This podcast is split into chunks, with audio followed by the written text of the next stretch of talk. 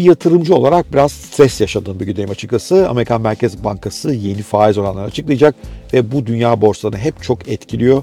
75 bas puanlık oldukça sert bir yükseliş garanti gibi gözüküyor. Hatta bazıları 100 bas puana gidebilir diyor. 75 bas puanda piyasalar bunu biraz fiyatlamış durumdalar. Hafif bir rahatlama rallisi gelebilir. 100 bas puanda ise piyasalar tam anlamıyla çöker. Bakalım göreceğiz ne olacağını. 75 bas puan genel tahmin. Ama ben bugün bunun üzerine durmak istemiyorum. Bunun uzun vadedeki etkilerini anlatmaya çalışacağım. Çünkü uzun vadede bir yatırımcı olarak yatırım yapmış olduğum şirketlerin para kazanmasını istiyorum. Ve faizlerin yükselmesi bunun önünde ciddi bir engel teşkil teşkil ediyor olabilir. Araştırmalar faiz artışlarının iş hayatı üzerindeki gerçek etkisinin 5-6 ayda ortaya çıkabildiğini gösteriyor. Ve 5-6 ay önce FED faiz artışlarına 25 bas puanlık son derece alçak gönüllü artışlarla başlamıştı ve onun etkilerini bugünlerde görüyoruz aslında. Ne anlamda? işsizliğe yansımalar anlamında. Amerika'da maalesef çok ciddi işten çıkartmalar başlamış durumda. Bu her sektörde ve her pozisyonda geçerli. Bu sadece 25 bas puanın yansımaları. Eğer o anlattığım teori doğruysa bugünkü esas sert faiz artışlarının etkilerini önümüzdeki aylarda görüyor olacağız ve çok ciddi işten çıkartmalar sonuçlanabilir. Neden? Çünkü bol para ve düşük faiz şirketleri aşırı istihdama yönlendirdi. Bir yandan iş gücü piyasalarında bir açık vardı özellikle yazılım tarafında. Bundan dolayı şirketler baktılar kredi almak da kolay. Bolca kredi alayım. Param bol nasılsa gideyim en iyi elemanları alayım. Benden dursunlar rakibe gideceklerine. Gün lazım olunca onları bulamayabilirim. Ben bunları kapayım dediler ve Covid'de özellikle bu müthiş bir coşku yaşandı iş gücü pazarlarında. Şimdi bunun tam tersine doğru gidiyoruz. Çünkü şirketler bir yandan zor borçlanıyorlar bir yandan da satışları düşüyor.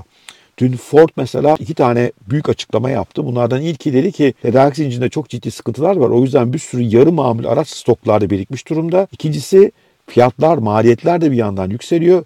Bu yüzden bu çeyrekteki kar beklentimizi 1 milyar dolar aşağıya doğru çekiyoruz dedi. Son derece korkutucuydu. Bunu mutlaka işten çıkartmalarla devam edeceği kesin. Hatırlarsanız daha evvel FedEx dünyanın en büyük kargo şirketi son derece ürkütücü açıklamalarda bulunmuştu. O da borsada çökertmişti ve o da ciddi işten çıkartmalar yapıyordu. Yeni yapılan bir araştırma, PricewaterhouseCoopers tarafından yapılan bir araştırma, Amerikan şirketlerinin %50'sinin önümüzdeki 6 ay ile 12 ay arasında işten çıkartmalara başvuracağını söylüyor ve unutmayın henüz bu yüksek faizin etkisini tam olarak görmüyor. Esas korktuğum konu bu. Çünkü kısa vadede elbette borsalar rahatlama rallileri yaşayabilir, düşüşler yaşayabilir. Ama eğer orta uzun vadede işten çıkartmalarla sonuçlanacaksa bu işler bütün şirketlerin başı derdedir. Ve o zaman aslında borsalardaki ikinci çöküş dalgasını yaşıyor oluruz. Şu andaki çöküş dalgası daha ziyade korkuya dayalı yaşandı yılbaşından bu yana. Çünkü işlere pek yansımış bir şey yok henüz. Yani Amerika'da şirketlerin işleri iyi, satışları iyi, karlılıklar hiç de fena gitmiyor vesaire. O yüzden şirketler bazında aslında çok kötü haberler henüz almadık ama şimdi almaya başlıyoruz. FedEx'in haberi çok kötü, Ford'un haberi çok kötü. Dün otomobil piyasasının geneli bu yüzden düştü. Tesla hariç çünkü Tesla biraz daha farklı bir oyun oynuyor. Ama haberler kötü ve bu da bize önümüzdeki dönemlerde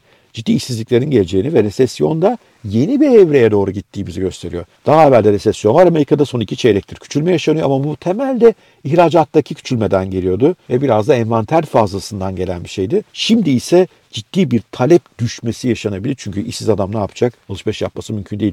Amerikan hükümeti buna karşı tekrar para basıp dağıtabilir. O zaman da enflasyon tekrar yükseliyor. O yüzden orada da böyle kendi içerisinde aşılması zor bir çelişki var. Bu nedenle bugün açıklanacak faiz oranı 75 bas puan geldiğinde piyasalar bir miktar rahatlayabilirler. Çünkü 100 bas puanı korku gerçekleşmiyor. Ama uzun vadede son derece yüksek faiz oranlarına doğru yürüyoruz. Yıllardır ucuz paraya ve bol paraya alışmış şirketler bu durumda nasıl önlemler alacaklar ben oldukça ürkütücü buluyorum. Bu nedenle eğer yatırımcıysanız çok dikkatli hisse seçmeniz gerekiyor. Bu resesyon döneminde ve uzayabilecek bir resesyon döneminde büyümeye devam edebilecek veya en azından küçülmeyecek, pozitif nakit akışı olan, kenarda bu zorlu dönemleri atlatacak nakiti olan müşterilerin çok beğendiği ürünler satan, bu yüzden talebin gerilemeyeceği şirkete seçmek gerekiyor. Yani yatırım tavsiyesi değil ama ben Tesla'yı seçtim. Çok da mutluyum. Bütün şirketler son bir yılda büyük değer kaybına uğrarken Tesla'nın değeri aslında yükseldi. Başka böyle şirketler var mı? Elbette var. Onları bulmak, seçmek çok önemli. Ama açıkçası resesyon çok sertleşirse bundan korunabilecek de hiçbir şirket olduğunu düşünmüyorum. Bu nedenle bugünden itibaren iki veriyi yakından izlemek lazım. Bir evet FED ne yapıyor önemli ama ikincisi işsizlik oranları ne oluyor? Şu ana kadar bir sorun pek görmedik. İşsizlik oranları hep beklenenden iyi geldi ama galiba artık biraz oyun yavaş yavaş değişiyor. Bu nedenle FED faizi bugün ne açıklarsa açıklasın çok dikkatli olmanızı tavsiye ederim. Kısa vadeli rahatlama rallilerine fazla kanmayın. Bunlar geçici şeyler olabilir. Çünkü eğer ekonomi gerçekten resesyona giriyorsa ve gerçekten yoğun işten çıkartmalar başlıyorsa bunun bir süre sonra borsaları sert vurmama imkanı yok. Bunun peki alternatifi ne olabilir? Fed korkabilir. Fed der ki eyvah işsizlikler kötüye doğru gidiyor. İşte FedEx gibi, Ford gibi gelen şirketlerden gelen açıklamalar ürkütücü. PricewaterhouseCoopers'ın araştırması ürkütücü. Biz bu faiz artışına biraz dikkatli bakalım diye olabilir. O zaman şöyle bir senaryo yaşarız. Ben 75 bas puanı burada garanti görüyorum. Fakat Kasım ayında bir dahaki faiz artışları Üstelik de Amerika ara seçimlerinin biraz öncesine geliyor. Orada biraz daha sakin bakabilir FED. Ve ikinci bir kez daha piyasaları sallamak yerine orada daha düşük bir faiz artışı mesela 25 bas puana geçer ve sonra belki Aralık'taki faiz artışını tamamen es geçer ve piyasaları rahatlatabilir. Bu tabii olumlu olur borsalar açısından, yatırımlar açısından.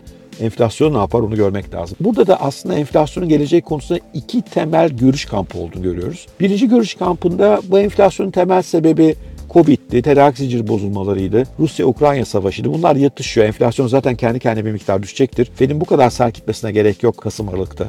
Bir, bu bir kamp. İkinci bir kamp ise hala enflasyon daha da kötüleşebilir. Fed'in daha da sertte gitmesi lazım. Fed'in fonlama oranlarının enflasyon üstüne çıkması gerekiyor. Yani %8'lerin üzerine çıkması gerekiyor faizlerin.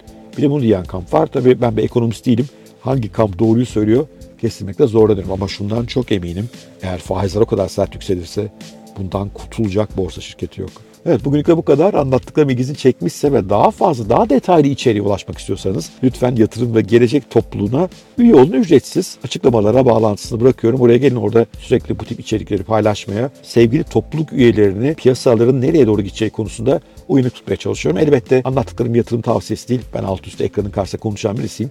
Ama bolca okuyorum, araştırıyorum. Kendi bir yatırımcı olduğum için çok yakından bakıyorum. Görüşlerim belki işinize yarayabilir. Sevgiyle kalın, hoşçakalın. Görüşmek üzere.